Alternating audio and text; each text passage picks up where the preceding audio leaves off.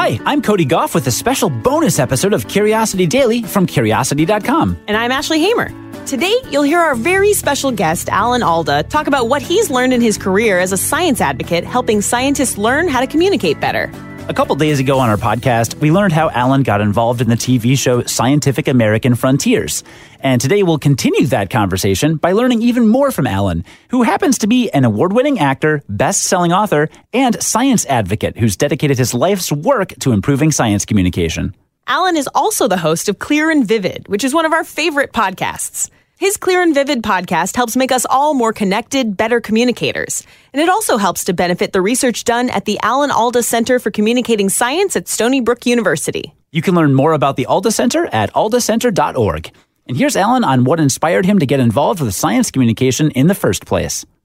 I realized when we were doing Scientific American Frontiers on television that there was a problem that the public was fascinated about the science that they understood, the wonder of nature, the, the amazing new ways that have been discovered to look into nature or to affect our health and longevity. These things were very important to us to the extent that we understood them. And to the extent that we understood them, science would get funded better and be regarded by policymakers as important to do. Sheer knowledge, even, just basic understanding of the universe, basic knowledge, basic science. That required better communication. And we've now reached a point where science is actually under attack in some areas, as though it's just another opinion, as though somebody just gets an idea and spouts it instead of evidence based research. So it seemed to me very important to help science become more understandable to all of us. And you know, it's not just a civic duty that we ought to know about science. The reason, I think, maybe the most important reason I want people to be introduced to the to science is because it's so beautiful. It's so fun. It's so much fun. It's entertaining to know more about nature. So uh, to me, it's like saying, tomorrow, starting tomorrow, there's not going to be any more music. No music, no dancing, no poetry either. Well, what would we do? We'd say, you can't take that away from us. That's our life. Well, it's sort of taken away from us with regard to science in terms of how much more we could enjoy our lives if we understood more of it. So I, I, I'm just trying to help in that effort. Do you think that a lack of knowledge is the main factor behind people denying science? No, it's not what I hear from scientists who have studied it. It seems to be more when you deny something that science has shown to be almost 100% the right view of it, and, it, and it's always going to be almost 100%.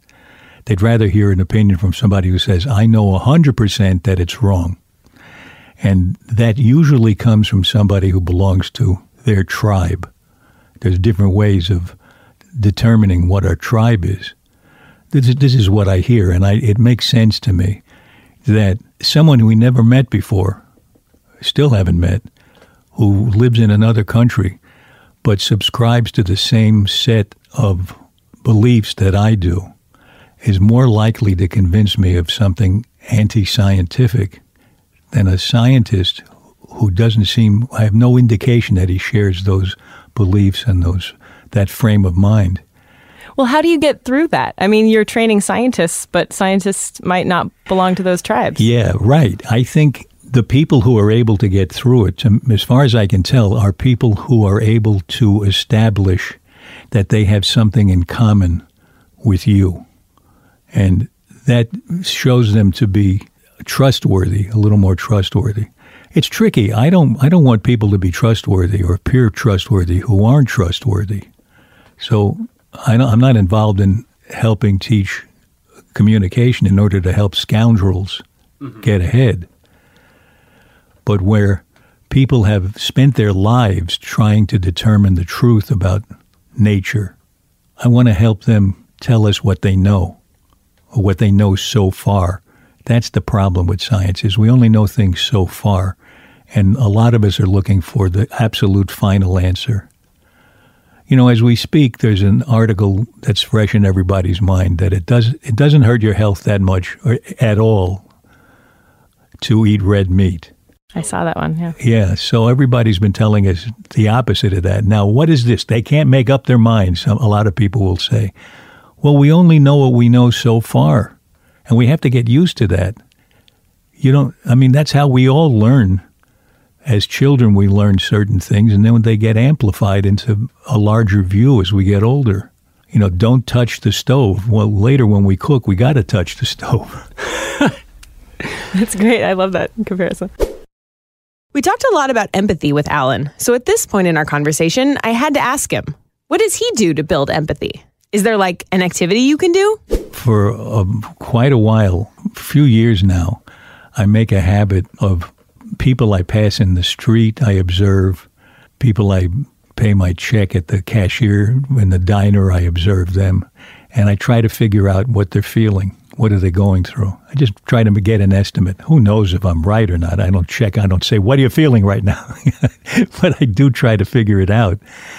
And I think uh, just the, um, the effort to put my focus on that does help me in other situations where I really need a dose of empathy to get through the conversation. So it's, it's just an exercise. That's a great exercise, though. I'm going to start doing that. Yeah, any exercise is helpful. And, and I actually just started taking improv classes too. Oh, I did. Bravo. I took so the things you're saying about improv. It's so funny because the so Cody's taken a gazillion improv classes, but I took my first improv class and I and I came back and I was like. Cody, this is nothing like what I thought it was going to be. I thought I was going to stand up there and try to be funny, but it's all about connecting with others. It's all about emotion and and and feeling what other people are feeling and it's it's so much more daunting than I thought, but it's it's really Well, been it's a good really experience. revivifying, I think. And you know, what's interesting is the only training I ever had as an actor was improv, which I did for about six months, twice a week. And it changed me as an actor and as a person. And I got, I was on the road to better connection with both other actors and real people in real life. yeah. It's almost like the connection is more important than the information you're actually communicating. The way I look at it is that the information you're trying to communicate is vitally important, and it's vitally important that you communicate it in a clear and vivid way. But you must not lose clarity. You must not lose the truth of it. We don't want you to dumb it down. We want you to be clear. Science was never hurt by too much clarity. But we want you to engage the other person. If I give you a whole bunch of information, but it doesn't get into your head and it doesn't stay there, then I haven't really done anything but spray my information at you and, and watch it glide off your face. We have worked with a lot of senior scientists, not just graduate students. And to a person, I think they once they engage in the workshop, they realize that they're conveying more of what they want to convey than when they spray details at the other person. The, what's the big picture? What do you care about? I love it that the word curiosity is in the title of your show because that really is at the heart of, of all of what we're talking about. Science is curiosity in an organized way. Listening to science is because we're curious about it. And you exhibit that curiosity when you tell us the stories about science. So I, that's why you have such a good show. It's just curiosity up and down, all the way down the line. Well, we're curious people, and like you, we didn't come from a background in. We don't have PhDs in you know biology or chemistry or anything. I think that's a strength to. I think that I really think it's a strength to force that other person to explain it. And like you said on your TV show, the aha moment was when you got it, Yeah. not when just the whole audience got it. Well, we figured that if I got it, at least somebody out there would get it too.